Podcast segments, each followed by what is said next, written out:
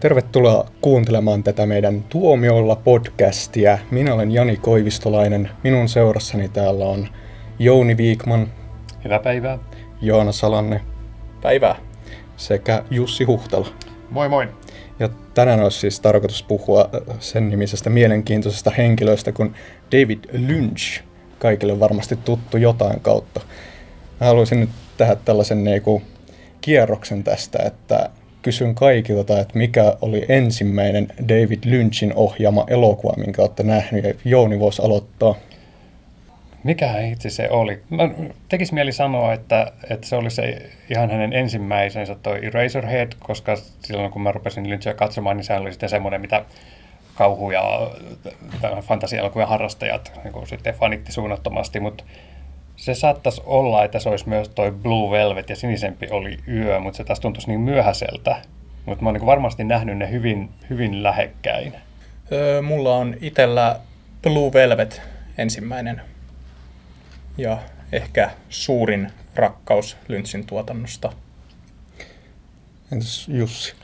Mä rupesin miettimään kanssa tätä, niin mä luulisin, että se oli Villi Sydän, jonka mä näin siis vuonna 90 ihan tuoreelta, kun se tuli teattereihin.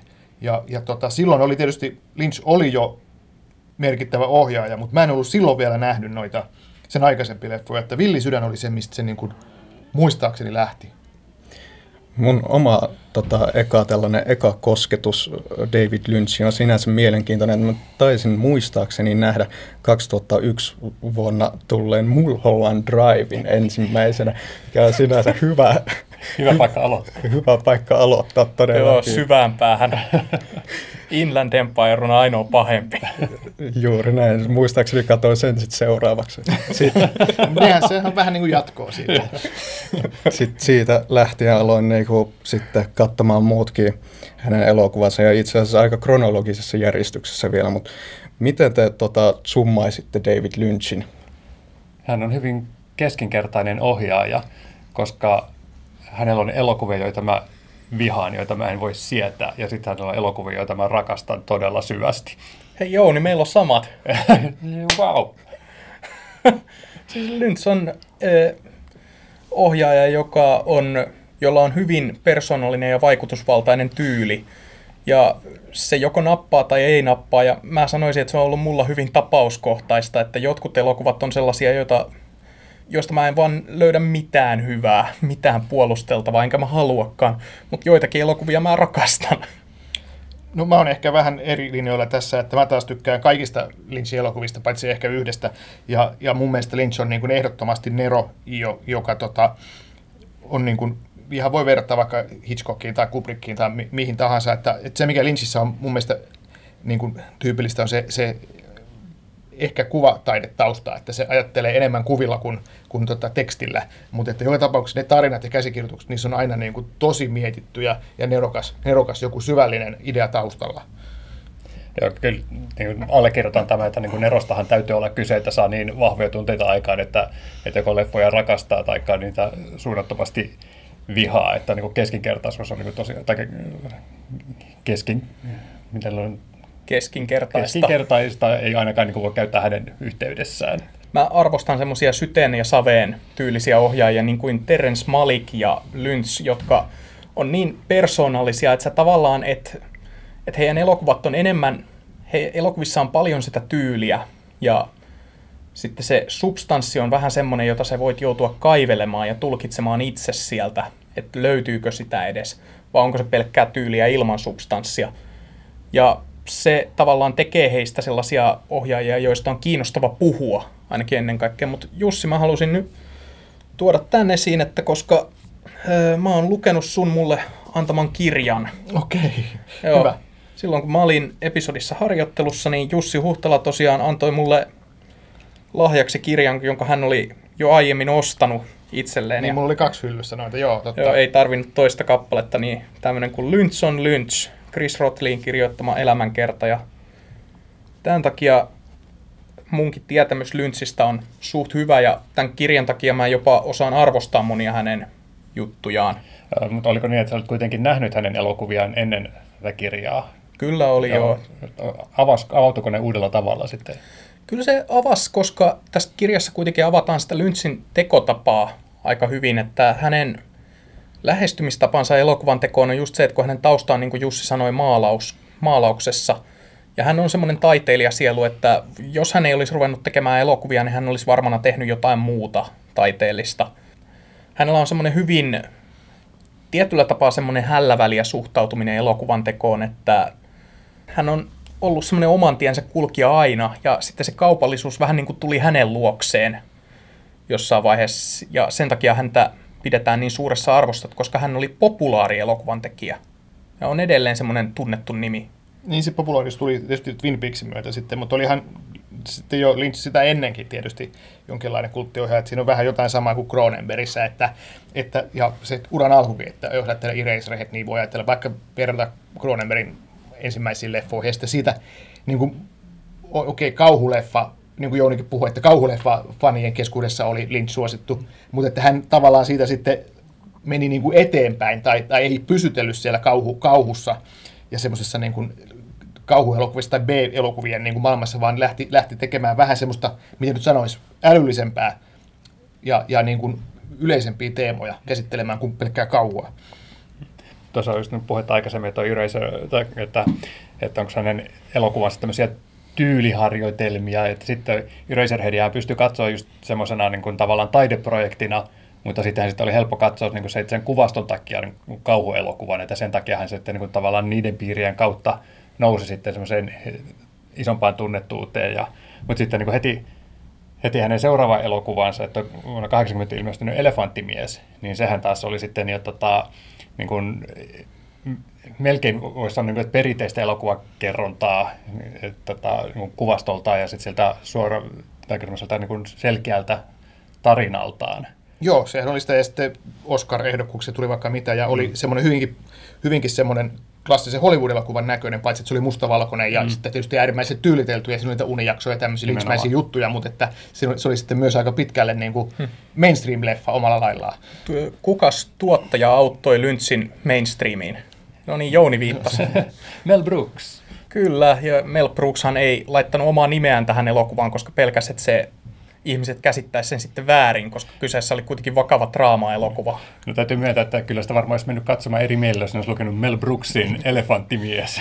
joo, joo, siinä oli näin, että toi Mel Brooks niin kuin meni katsomaan ton Eraserheadin ja sitten sen perusteella päätti, että onko tota, tuosta miehestä niin kuin elefanttimiehen ohjaajaksi. Ja se oli sitten, se ihastui Eraserheadin toi Mel Brooks niin paljon, että se palkkasi ton Lynchin sitten sen takia. Hmm. Että se oli niin iso näyttö, kertoo Mel Brooksistakin jotain, että ymmärtää munkin kuin komedian päälle. Haluatteko nolon tunnustuksen tähän väliin? Et ole koskaan nähnyt Eraserheadia. ei, ei vaan. Kun menin katsomaan sitä tuon Elefanttimiehen tai Eraserheadin nähtyä, niin mä olin tosi pettynyt siihen, että se oli niin, niin Hollywood-leffa, tai se oli niin perinteinen leffa, ja, ja tota, se ei tuntunut ollenkaan niin, niin vaikuttavalta. Ja sitten kun mä näin sen sitten joitakin vuosia myöhemmin uudestaan, ja mä olin niin sellainen, että mitä hittoa sä oot oikein ajatellut, että tämähän on niin kuin best movie ever. Se oli niin hienoa katsottavaa sitten, kun tavallaan oli niin kuin vähän etäisyyttä sitten mm. siihen, että miten oli itse lokeroinut Lynchin. Se oli silloin, kun sä olit nuori ja vihainen. Nyt olen vain vihainen. Joo. Mut sitten Elefanttimiehen jälkeen tota, alun perin oli ilme- ilmeisesti suunniteltu, että David Lynch olisi ohjannut kolmannen Star Wars-elokuvan, eli Jedin paluu, mikä on sinänsä mielenkiintoinen ajatus, ja Joo. millainen Jedin paluusta olisi tullut, jos Lynch olisi päässyt siihen käsiksi. Joo, Church Lucas oli häntä pyytänyt, mutta hän kieltäytyi siitä sitten lopulta, et, mutta et siihen haluttiin just joku ohjaaja, joka olisi pystynyt käsittelemään niitä synkempiä teemoja, ja sitten hän lopulta päätyi Richard Marquandiin, niin, joka on tavallaan niin kuin pelkkä semmoinen palkollinen. Että totta kai Lynch, en, en mä usko, että Lynch ja George Lucas olisi sopinut yhteen. Se oli niin George Lucasin niin kuin tuote toi tähtien sota, että miksi, miksi semmoinen tyyppi kuin Lynch niin lähti edes siihen ohjaajaksi. Sehän selvä homma, että se kieltäytyy. Ainakin jälkeenpäin ajatellen, että miksi se olisi suostunut siihen. Koska oh. Lucasilla oli idea, että hän on tuottaja, hän määrää kaiken ja, tuo, ja sitten se ohjaaja vaan tekee, mitä hän niin kuin ajattelee. Olisi kyllä kiinnostava nähdä, miten Lynch navigoisi tässä nykypäivän ö, elokuvauniversumin Hollywoodissa, että mitä, saisiko Lynch ohjat, olisiko Lynch saanut sitten ohjattavakseen Guardians of the Galaxin. Niin, tai jonkun Twilight-päätösosan. Tämä on kyllä siis kuitenkin tämä, että Lynch, tämä Jedin paluu-episodi kertoo kyllä siitä, että Lynch oli tuossa vaiheessa uraa, niin sitä pidettiin hyvin, hyvin siis se, että miten ihmiset on mieltänyt Lynchin, niin se on ollut hyvin erilainen, että kun häntä on ihan ajateltu tämmöisiin hyvin populaareihin elokuviin, ja se taas kertoo siitä, minkä takia Lynchin seuraava elokuva oli suosittuun skifisarjaan perustuva Dyyni. Se on niin käsittämätöntä, että elokuva, jonka ohjaajaksi oli alun perin, alun perin piti tulla Ridley Scott ennen kuin hänen piti jättää se kesken, ja kenellä Scott korvattiin, niin siihen otettiin David Lynch – Tämä kuulostaa näin jälkikäteen ajatellen semmoiselta ihan käsittämättömältä kuviolta, mutta se vaan kertoo just siitä, että kahden elokuvan perusteella ihmiset ei oikein vielä, Hollywoodissa ei vielä oikein mielletty, minkä tyyppinen ohjaaja Lynch on. Niin se varmaan perustui siihen, että hän oli, siis Elefanttimies oli niin kuin menestys ja vielä oli tosi monen Oscarin ehdokas. Ja tämä, vaikka se voittanut mun mielestä ainuttakaan palkintoa, niin se kuitenkin tämmöinen, että se nostettiin niin nopeasti semmoiseen niin kuin Hollywoodin niin kuin A-sarjaan ja, ja siihen parha, parhaisiin uusiin nimiin. Ja sitten jos sitä oli jo harkittu tuohon tähtien sotaleffan ohjaajaksi, niin jotenkin ne, varmaan ne tuottajat ajattelivat, no hei, no siihen pannaan siihen dyyniin, että ehkäpä se siihen suostuu. Dyyni on myös sinänsä siinä kirjasarjassakin on niin paljon sellaisia outoja elementtejä, mm. ja David Lynch pystyy kyllä niinku tuomaan sen oman outuutensa siihen elokuvaan. Joo, niin mä uskon, että sä rakastat Dyyniä.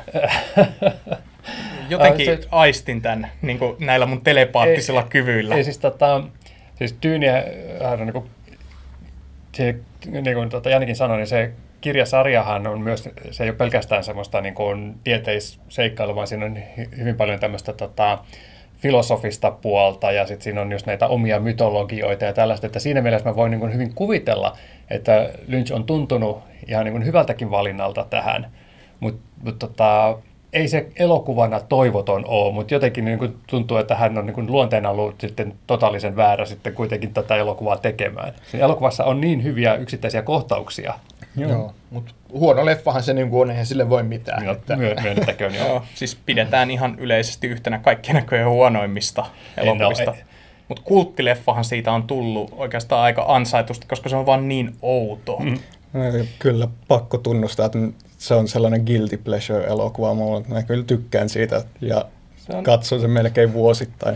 Se on niin happoinen, koska se kirjassa jo, kun, kun lukee sitä kirjaa, niin tulee sellainen fiilis, että miten ihmeessä tämän voisi sovittaa elokuvaksi, kun nämä hahmot, melkein kaikki on, on näitä medioita, ja että ne puhuu ajatusten voimalla, keskustelee keskenään.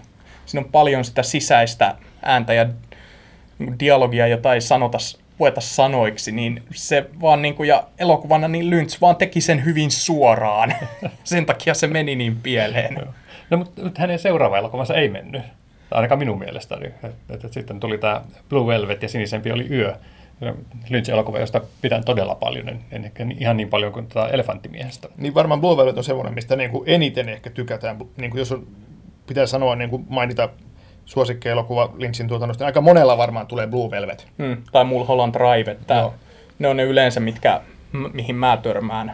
Mutta että Blue Velvet, niin se oli oikeastaan, jos pitäisi katsella tätä Lynchin filmografiaa, niin Eraserhead oli selvästi hänen oman näköisensä elokuva, ja Elefanttimies ja Dyyni sitten taas oli vähän tämmöisiä kompromissien täyteisiä ison budjetin Hollywood-leffoja.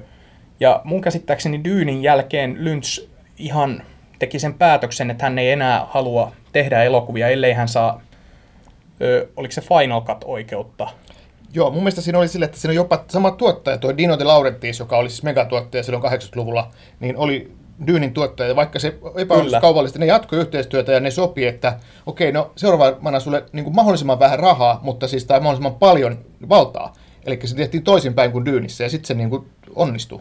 Hmm toi Blue Velvet sinisempi oli yö, niin se on kyllä tota, täältä David Lynchin tuotannosta just se, mihin aina ensimmäisenä niin kuin ajatukset menee, kun kuulee David Lynchin nimen. Ja just Dennis Hopperin hahmo tässä elokuvassa on mun mielestä yksi kaikkien aikojen ehkä muistettavimmista pahiksista ikinä. No kyllä on, joo. Et sen muistaa kaikki sen ilokaasukohtauksen. tai niin, joo. Se on niin sairas, mutta ajattele, ajattele vielä tätä, että kuinka paljon kohua tuo elokuva silloin aikanaan herätti. Ja muun muassa tämä Jenkkien ö, aikansa suosituin elokuvakriitikko Roger Ebert niin vihasi sitä pelkästään sen perusteella, miten Isabella Rosselinia kohdeltiin elokuvassa. Että hän piti sitä alentavana ja vihasi tätä elokuvaa. Ja Ebert hän ei koko uransa aikana tainnut tykätä kuin kahdesta Lynchin elokuvasta. joo. Lynch on jakanut aina mielipiteitä.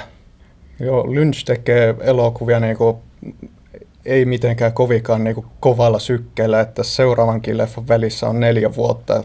1990 tuli sitten Villi sydän, Wild at Heart. Se on elokuva, jota mä vihaan. Tai, tai, tai nyt mun tarvitsee kyllä vetää vähän tästä takaisinpäin. Se on elokuva, jonka katsomisen mä oon lopettanut kesken, koska mä en voinut sietää sitä. Mä kävelin ulos siitä. Katson elokuvan kuin elokuvan loppuun, mutta toi oli niin hirvittävää, että mä lopetin sen kesken. Voi sanoa ihan suoraan, että mä vihaan sitä elokuvaa. Että se on vaan, se on ihan kammottava tyylien sekamelska. Ja se oli niin kuin, elokuva, jos tuntui siltä, että Lynch oli sellaisella autopilotilla, että hän teki sitä, mitä häneltä odotettiin, koska se oli just sitä aikaa, kun hän oli trendikäs ohjaaja.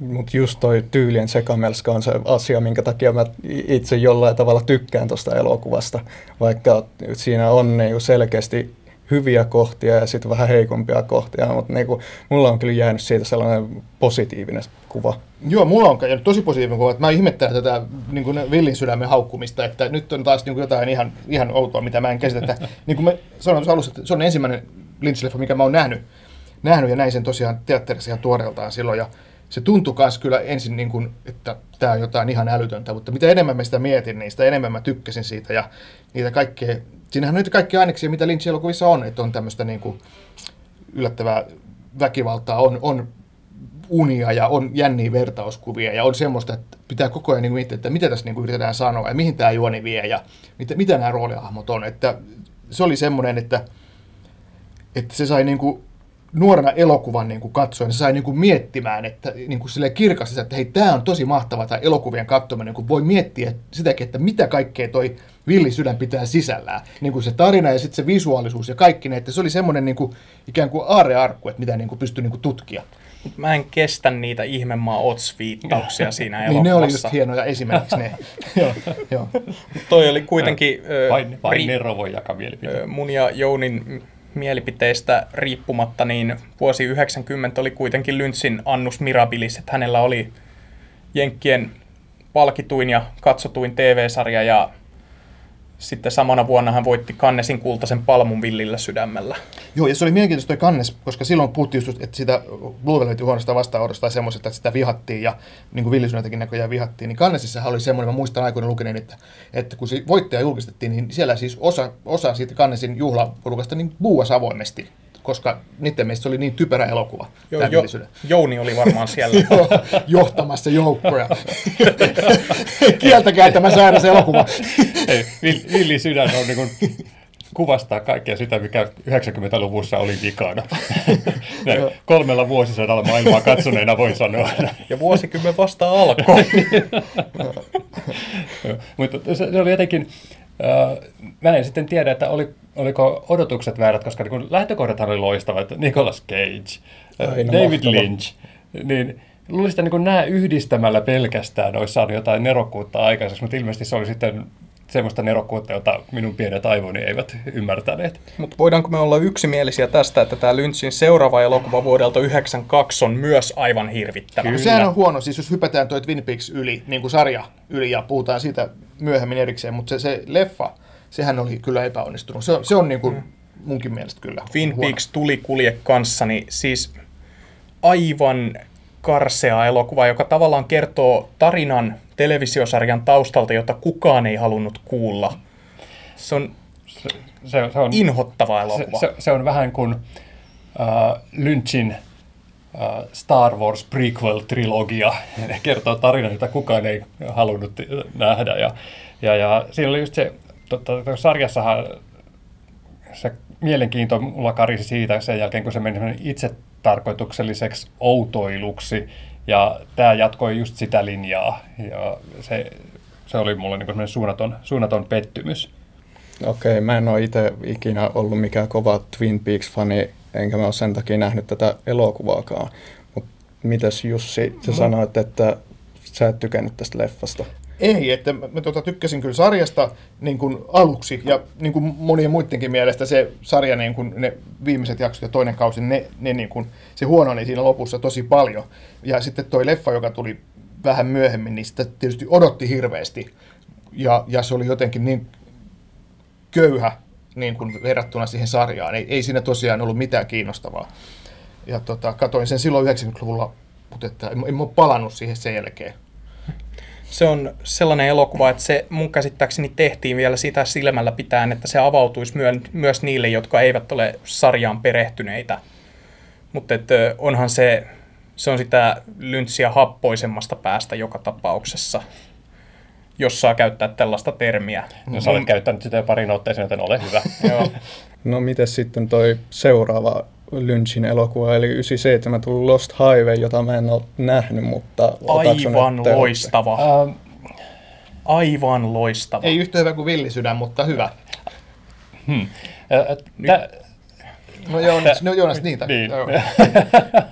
jatka, jatka se on harmi, että näissä podcasteissa ei pysty välittämään näitä ilmeitä, mitä tässä pöydän ympärillä on parhaillaan. Toi on niin ärsyttävää, kun toinen kuittaa ja laittaa sanoja suuhun. Podcasteissa kukaan ei näe, miten kehon kieli kukaan vastaa. Kukaan ei kuule huutoasi.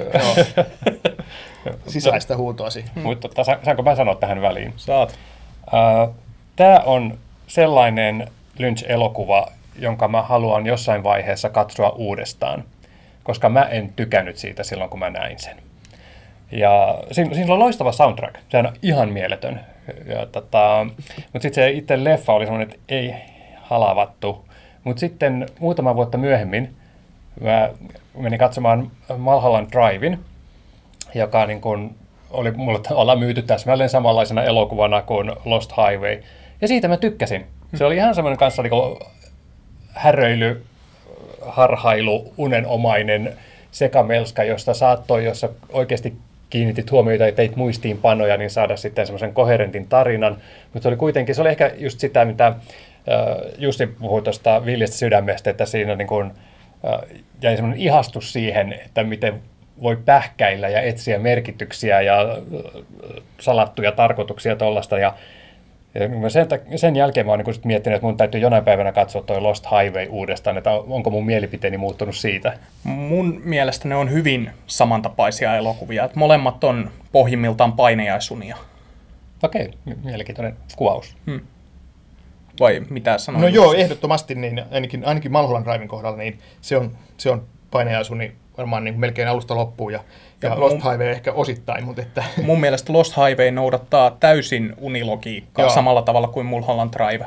Joo, mä oon aina jotenkin ajatellut, että se Mulholland Drive on niin kuin jotenkin se painajaisuuni on siinä hirveän selkeä. Lost Highway on enemmänkin semmoinen järjen menetystarina, että se tavallaan menettää ja vähitellen järkensä, mutta siinähän on myös semmoista unenlogiikkaa, asioita tapahtuu täysin selittämättä ja ja, Joo, tota... ja heittäydytään tilanteesta toiseen vähän niin kuin reagoimatta siihen muutokseen. Joo, mutta että jotenkin mä oon ajatellut, että se olisi niin kuin tämmöinen, tämmöinen tota, mieli, mielisairaan ihmisen tarina, jossa voi olla myös un, niin kuin unijakso tietysti myös. Mä olen ajatellut aina, että se kertoo tällaisesta miehen, se on niin kuin mustasukkainen mies käytännössä, joka näkee tätä paineaisunta siitä naisesta, jota hän ei voi saada. Ja se nainen, käytännössä siinä elokuvassa on kaksi tarinaa, jotka sitten linkittyvät yhteen. Joo.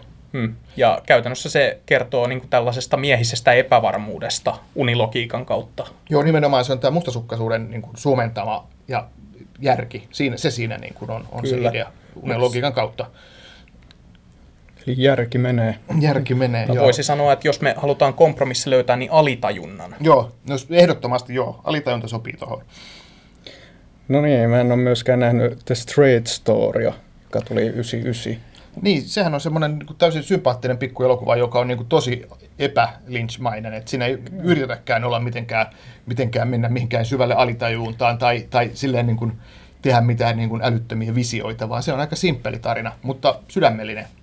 Epälynchmäinen tarkoittaa tässä podcastissa siis sitä, että se on hyvin tavallinen elokuva. niin, niin, no, niin tavallinen kuin tai Lynchin maailmassa voi olla, mutta, mutta täytyy myöntää, että mäkään en ole koskaan nähnyt sitä. Se, on, se jotenkin mä, se vilahti ohitse.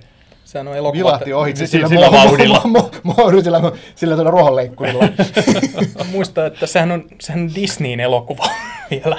niin, no. Et sitä, ö, se kertoo tästä vanhasta miehestä, joka matkustaakseen tyttärensä häihin ruohonleikkurilla maan halki. Kuulostaa ihan mielenkiintoiselta. Se perustuu tositapahtumiin. Taas pakko niinku ajatella sitä, että mitä Disney-tuottajat on miettinyt niinku tätä hanketta pyörittäessä, että voisi ottaa David Lynchin ohjaamaan tällaista elokuvaa. Ainakin se on varhainen esimerkki siitä, kuinka Disney-koneisto osaa repiä lahjakkaasta tekijästä persoonallisuuden irti. Hei. Ei, mutta Ja sitten hän tuli up kohti korkeuksia. Joo, mutta tämä oli kuitenkin Lynchille, mun käsittääkseni toi oli jopa pienoinen menestys, mikä oli Lost Highwayn ja tämän Twin Peaks tulikulje kanssa niin elokuvien jälkeen vähän niin kuin kaivattu.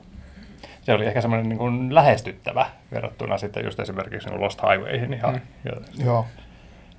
Mutta näkyykö tässä elokuvassa silti niinku selkeästi nämä kaikki Lynchin troopit vai onks, on, onko Disney oikeasti niinku pitänyt häntä niin hyvässä liiassa, että niinku, Niin, mä oon itse ajatellut sen näin, että Lynch on halunnut tehdä, että mä teen jonkun semmoisen tosi simppelin, niin kuin suoraviivaisen, niin kuin yksinkertaisen tarinan, missä ei tapahdu paljon, mikä etenee rauhallisesti. Ja, ja jos on tuommoista ihmissuhde, niin dialogia ja, ja tuommoista ihan tavallaan niin kuin, hän on halunnut tehdä pikkuleffan, missä ei, missä ei niin kuin sy, syöksytä sinne alitäynnä syövereihin.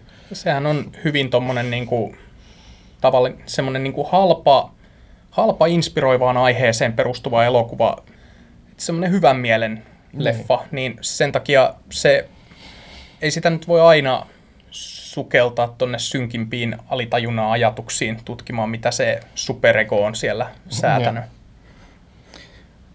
Ja sitten seuraavaksi Mulholland Drive, eka elokuva, jonka näin David Lynchiltä. Mitä sä ajattelit, kun sä näit sen juuri ensimmäisen kerran? samaa. Mä näin tämän elokuvan ihan liian nuorena ja tota, siis järkytyin suuresti siitä, pakko myöntää. Varsinkin tämä legendaarinen kohtaus, missä se nainen tulee sieltä kulman takaa niin säikettää kaikki Niin, se- katsojat ja ihmiset, niin se kyllä järkytti Se oli se suuresti. medusa naama. Joo. Joo. Ja niitä etsiviä ei enää nähty. Joo, ja mä olin, ois, oisinkohan ollut, no ala-asteella kuitenkin, kun näin tämän, että voitte kuvitella, että en hirveästi saanut tästä irti, mutta just, just niin kuin tässä on jo monta kertaa sanottu, että David Lynchin elokuvissa, kaikissa elokuvissa on se hieno puoli, että niit, niiden kelailua jatkaa omassa päässään sen elokuvan jälkeen, ja samalla tavalla kävi mulle tässä, että niin kuin se, en, en vaan päässyt irti siitä leffasta, että mietin sitä niin kuin monta päivää putkea, ja se oli ni- niin kuin hieno kokemus. Hyvä leffan merkki. Mulla on muuten vähän samantapainen tarina, että mäkin näin tämän leffan hyvin nuorena ensimmäisen kerran. Ja mä muistan, että mä inhosin sitä ihan sairaasti, mutta mulla oli valistuneemmat perusteet kuin sulla, koska mä luin Wikipediasta, että tämä elokuvahan perustuu TV-sarjan pilottiin, jota Lynch oli kehittänyt. Ja sitten kun TV-sarjasta ei tullut mitään, niin Lynch sitten päätti muokata sen uudelleen elokuvaksi. Ja mä sitten ajattelin, että se koko homman sekavuus ja keskeneräisyyden tuntu johtui ihan pelkästään siitä, että, sitä, että se oli tarkoitettu pidemmäksi sarjaksi, jossa piti tulla ratkaisuja, mutta sitä sarjaa ei koskaan tehty, joten se jää kesken. Niin mä pidin sitä vaan merkkinä siitä, kuinka laiska Lynch on. Joo, itse asiassa. Siinähän on jotain semmoisia niin näyttelijöitä, jotka esitellään siinä alussa, ajatellaan, että no nämä on varmaan niin kuin tässä jotenkin merkittävissä. Ne häviää kokonaan siitä, että siitä niin kuin, esimerkiksi huomaa, että siinä on jotkut poliisit siinä ihan alussa. Robert Forster on muistaakseni toinen, ja, ja, tota, ja, ja tota, Joo. joka sitten esitellään, että okei, tämä on nyt joku tämmöinen niin kuin tyyliin agentti Cooper. Ja sitten se, se, sitä ei nähdä enää myöhemmin ollenkaan. Et siinä on tämmöisiä juttuja, mistä, mistä tulee mieleen, että siellä, siellä on, siellä on TV-sarja tai joku. Mutta ei se mitään, että se, on- se on haluttu tehdä näin. Joo, ja sitten siinä juonitellaan tämän ö, Naomi Wattsin hahmon ympärillä. Nämä vanhukset lentokentällä, jotka pälyilee toisiaan, että kätteleekö ne vielä jotenkin tyytyväisinä oma hyväisinä sen jälkeen, kun ne on saattanut sen sinne Hollywoodiin. Niin kuin tällaisia, että siinä on niin kuin semmoinen tietty pahaenteisyyden tunne leijailee koko ajan. Et mun mielestä se leffa on parhaimmillaan, kun sä ajattelet sitä, kuinka hyvin siinä osataan hallita tuommoista unenomaista, ahdistavaa tunnelmaa. Et, et siinä, siinä mielessä, että et, tota, huomioon, jos se on leikelty kasaan palasista, ja, niin, niin siinä mielessä se on hyvin lynchmäinen projekti, koska tota, hän, hän ei ole niin kauhean kiinnostunut semmoisesta koherentista pisteestä A pisteeseen B etenevästä tarinasta. Kyllä se oli jo niin kuin Twin Peaksissä oli, että ei hän ollut kiinnostunut siitä murhamysteeristä. Mutta tota, t- tässä oli just se, että se tunnelma oli just sellainen, että se imas mukaansa ja se kantoi sinne niin kuin alusta loppuun asti, että vaikka, vaikka ei ymmärtänyt, että mihin tässä ollaan menossa, niin se matka oli niin kiehtova. Ja siinä ei lopultakaan ymmärrä, mihin siinä on päädytty. Mm. Se mua siinä Kyllä siinä mun mielestä taas on selkeä idea taas, niin kuin puhuttiin tuossa, että se on unen logiikka ja siinä, hmm. jos siinä tota, Lost Highwayssa oli se mustasukkaisuus ja niin, niin hmm. tässähän on ihan mun mielestä selvä se unelma, että se on niin kuin unelmien kaupunki on toi Hollywood, niin siinähän on kyse siitä, että se, se on niin kuin paina ja se on niin kuin La La Land vastakohta, Landissa on, niin kuin kaikki on unelmien kaupunki, kaikki on hienoa ja päättyy onnellisesti, mutta tuossa niin kuin, se on niin kuin, sitä voi tulla painajainen siitä, mitä se tekee se Hollywood noille nuorille näyttelijöille. Toi oli muuten hyvä huomio, koska tämähän on Lynchin elokuvissa toistuva teema, tämä kerrokset yhteiskunnassa. Että niin kuin vaikka nähdään jo Blue Velvetissä, että niin kuin tällaisen idyllin, alapu, idyllin takana käytännössä niin kuin on tällaisia synkkiä asioita, jotka ei kestä päivänvaloa ja jotka niin kuin tuntuu ihan luonnottomilta siinä yhteisössä, joka tunnetaan. Niin voin kuvitella tänne, että sä olet ensimmäisenä elokuvana Lynchiltä nähnyt Mulholland Drivein ja sitten ajatellut, no annan miehelle vielä yhden mahdollisuuden katsomaan Inland Empire. Mitä ajattelit? Ei, mutta siinä vaiheessa itse asiassa niin kuin, olin jo jollain tavalla oppinut arvostamaan tätä Mulholland Drivea just, just sen takia, kuin, kuinka, tota, kuinka se jäi just päähän ja on niin kuin, sen vaikuttavuutta. Tätä voisi verrata siihen, että sä oot mennyt uimakouluun ja hypännyt suoraan siihen syvään päähän Mulholland Drivein kanssa. Ja sitten sen jälkeen, kun sä oot siellä syvässä päässä melkein hukkunut, niin sä oot päättänyt sukeltaa vielä syvemmälle, koska sä oot silti ollut varma, että sä pystyt tähän. Niin, tai sitten joku olisi päästänyt tappaja haikalat sinne samaan altaaseen, mutta mut siis uh, Inland Empirein tota, mulla kesti itse asiassa pari yrittämää, että pääsin sen elokuvan loppuun asti, mutta hei, katon kuitenkin alusta loppuun. Ja... niin, se, mutta sehän on kiinnostavaa. Mulla on siitä tosi paljon sanottavaa ja aika paljon kaikkea oikeastaan vaan hyvää sanottavaa. Että mä, mä taas niin kun tykkäsin siitä, että siinä on yksi asia, mitä, mistä silloin ei tykätty, että se on kuvattu digikameralla kokonaan tai ainakin suurilta osin, ja siihen on vähän semmoista rososen näköistä, mutta ajatelkaa mikä edelläkävijä Lynch oli. Nythän kaikki kuvataan digikameralla. Silloin oli vaan vähän heikko tasoisempia ne, ne kamerat, mutta silloin sitten pidettiin hullua, että mitä järkeä tehdä valkokangasleffa kuvata se digikameralla, mutta se oli ensimmäisiä niin kuin, tämmöisiä pitkiä leffoja, jotka oli digikameralla kuvattu. Mikä vuosi toi olikaan? 2006. Joo, ei Joo siis, ei, si, no siinä oli kaksi vuotta kulunut Michael Mannin Collateralist, joka oli ensimmäinen Hollywood-leffa, joka kuvattiin digikameralla. Mutta ei kokonaan sitäkään, muistaakseni. Öö, Joo. Kuvattiin kokonaan, koska haluttiin kuvata yöllä Los Angelesin kaduilla, joissa valo ei riittänyt filmikameralle, luonnonvalo. Joo. Niin, mutta siinä leffassahan sitten taas, jo, kuten Jouni mainitsi meidän Michael Mann podcastissa, ne lisäsivät siihen tätä filmin rakeisuutta mm. kuvaan, mikä tekee siitä semmoisen tosi karskin näköisen leffan katsoa nykyään, koska nykyään voi vaan miettiä, että mitä ne ajatteli tuolla, että kun sitä on niin kuin tarkoituksella roseutettu sitä kuvaa. Mutta tässä, tässä leffassa ei menty siihen, mutta kyllä mä voin sanoa, että Inland Empire, niin kuin, kun mä aloin sitä katsoa eka kertaa, niin mä niin kuin mietin, että tämä näyttää ihan joltain kotivideolta. Jotta mua ei se ulkoasu niinkään häirinyt. Päästään tota, Jussi kohta vauhtiin kehumaan tätä elokuvaa. Mun on pakko sanoa, että tämä on mulle toinen villisydän, että Lynch-elokuva, jota mä en voi sietää. Takia musta on hauska, että ne molemmat on sitten semmoisia, mitä niin Jussi rakastaa. Että on hienoa, että on joku tämmöinen elokuvatekijä, joka näin polarisoi nämä jutut. Mutta mua häiritsi enemmän se, että, että ja, siinä ei ollut sitä samanlaista edes unenomaista rakennetta. Että musta tuntuu, että se oli vaan kasa ideoita, jotka oli heitetty yhteen vähän niin kuin läpällä, että katsotaan mikä menee läpi ja ei, ei mulla mennyt. Jänikset kohtaus on semmoinen, mikä edelleen häiritsee mua. Joo. Mä luulen, että Lynch ei tee mitään yhtään leffaa ei ole tehnyt, että se heittäisi vaan kasan ideoita ja katsoisi, mikä menee läpi. Se on liian taiteellinen, se, se on tosi harkittu kokonaisuus, mutta se ei ehkä itse sitä pysty selittämään tai analysoimaan, mitä, mitä, mitä, mitä kaikkekin ne tarkoittaa, eikä niin kuin varmaan välttämättä toi katsojakaan, mutta että mä oon joskus tehnyt semmoiset niin tosi pitkät muistiinpanot, mitä kaikkea siinä tapahtuu, ja mulla on ihan selvä, mä voin lyhyesti kertoa, mitä se mun mielestä tapahtui, tapahtui niin kuin se tarinana, että siinä on ihan vähän sama kuin tuossa Malwan Drivessa, että siinä on kyse Hollywoodista ja Hollywoodissa siitä, että siellä käy huonosti. Ja siinähän on tämmöinen ikään kuin kirous, mikä esitellään siinä elokuvassa. Ja se on kirous, se tarkoittaa sitä, että monille näyttelijöille tavallaan käy huonosti.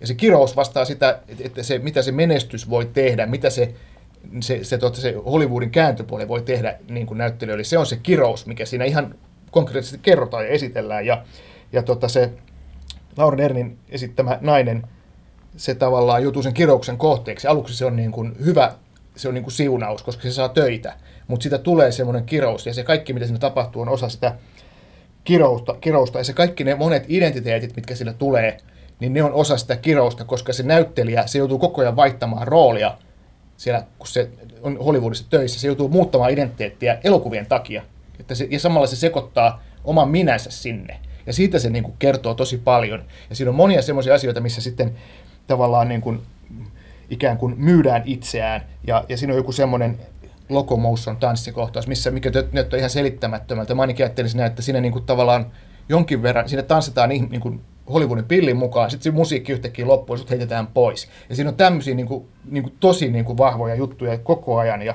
jos niin kuin ottaa ton, katsoo sitä silleen, että tässä on kirous, joka tarkoittaa, joka on Hollywoodin vertauskuva, niin sitten sitä löytyy ihan niin kuin selkeä tarina. Ja siksi, siksi ne eri, eri roolihahmotkin, ne saa tavallaan selityksen. Ja sitten siinä lopussahan tulee semmoinen ikään kuin lunastus ja onnellinen loppu, mikä Lynchille tosi usein, niin kuin Blue Velvetissäkin oli, kaikista synkkyydestä huolimatta.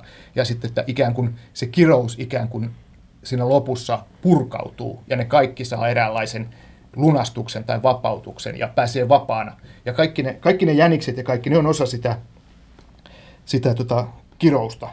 Ja siinä on niitä madonreikiä ja kaikki tämmöisiä. Eli sä tavallaan voisi sanoa, että mä ja Jouni ollaan pureuduttu tässä elokuvissa liikaa yksityiskohtiin, eikä olla nähty sitä suurta kuvaa siinä, ympä, siinä kehyksenä. Niin, mä luulen, että selkeä, kun sitä etsii sen ison ajatuksen, siis toi mitä se mun mielestä on. Ja sitten selkeä, mun on helppo katsoa se, kun mä katson sen tuommoisen niin idean kautta. Mm-hmm. Mun mielestä toi Jussin analyysi on aivan loistava ja huomattavasti viihdyttävämpi kuin se elokuva. ja, ja tota, se on taas elo- sarjassamme elokuvia, joista on kiinnostava puhua, mutta niitä ei ole kauhean hauska katsoa. Niin, et, et, tota, mun mielestä just hienoa, että on pystynyt löytämään tämmöisen niin tavan päästä siihen elokuvaan sisälle. Et, tota, niin tosi, tosi mahtavaa, mutta siltikään mä en halua katsoa sitä uudestaan. Sama juttu kuin Villissä sydämessä. Että mä katson ensiksi sen Lost Highway ja katsotaan sitten sen jälkeen.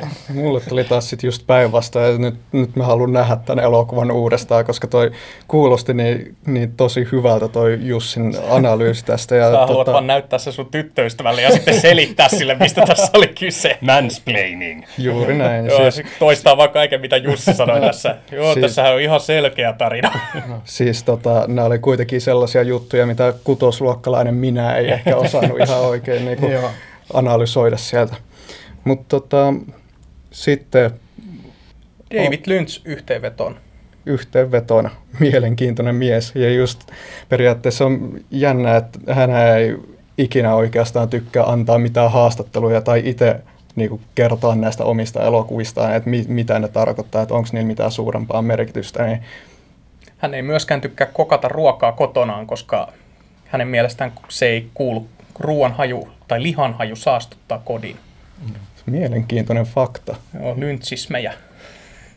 Mutta mä luulen, että se, se on semmoinen, Lynch on semmoinen nero, joka pureutuu katsojan alitajuntaan ja kertoo tämmöisiä niin kuin unenomaisia tarinoita ja todella niin kuin leffoja, jossa, jossa pitää miettiä ja ne, ne pistää ajattelemaan. Ja on se näitä meidän aikakauden suuria, suuria eroja. Ja muista vähän niin kuin mä itse vertasin Cronenbergin jossain vaiheessa aikaisemmin, ja siinä on jotain samaa, että et se pureutuu sille alitajuntaan tosi, tosi syvälle, mutta että ero on ihan tosiaan se, että Lynch ei koskaan halua selittää mitään. Mutta jos Cronenbergin leffojen katsoo vaikka kommenttiraitoa, sehän niin kuin mielellään ava, avautuu niistä ja, ja antaa selityksiä. Okay. Se on ilmeisesti päinvastainen. Okei, okay. Cronenberg-tiimi Jouni, Lynch-tiimi Jussi, fight. Joo, okay. ja siis mun mielestä niin molemmathan on äh, ihan hyviä lähestymistapoja, että että vaikka niin Cronenberg sanoisi, että mitä hän halu, halusi elokuvilla sanoa, niin antaa se katsojalle vapauden. Ja mun mielestä niin Lynch antaa sen vielä enemmän, että hän käy läpi omia kiehtovia ideoitaan, jotka synnyttää taas katsojassa ihan uusia ajatuksia.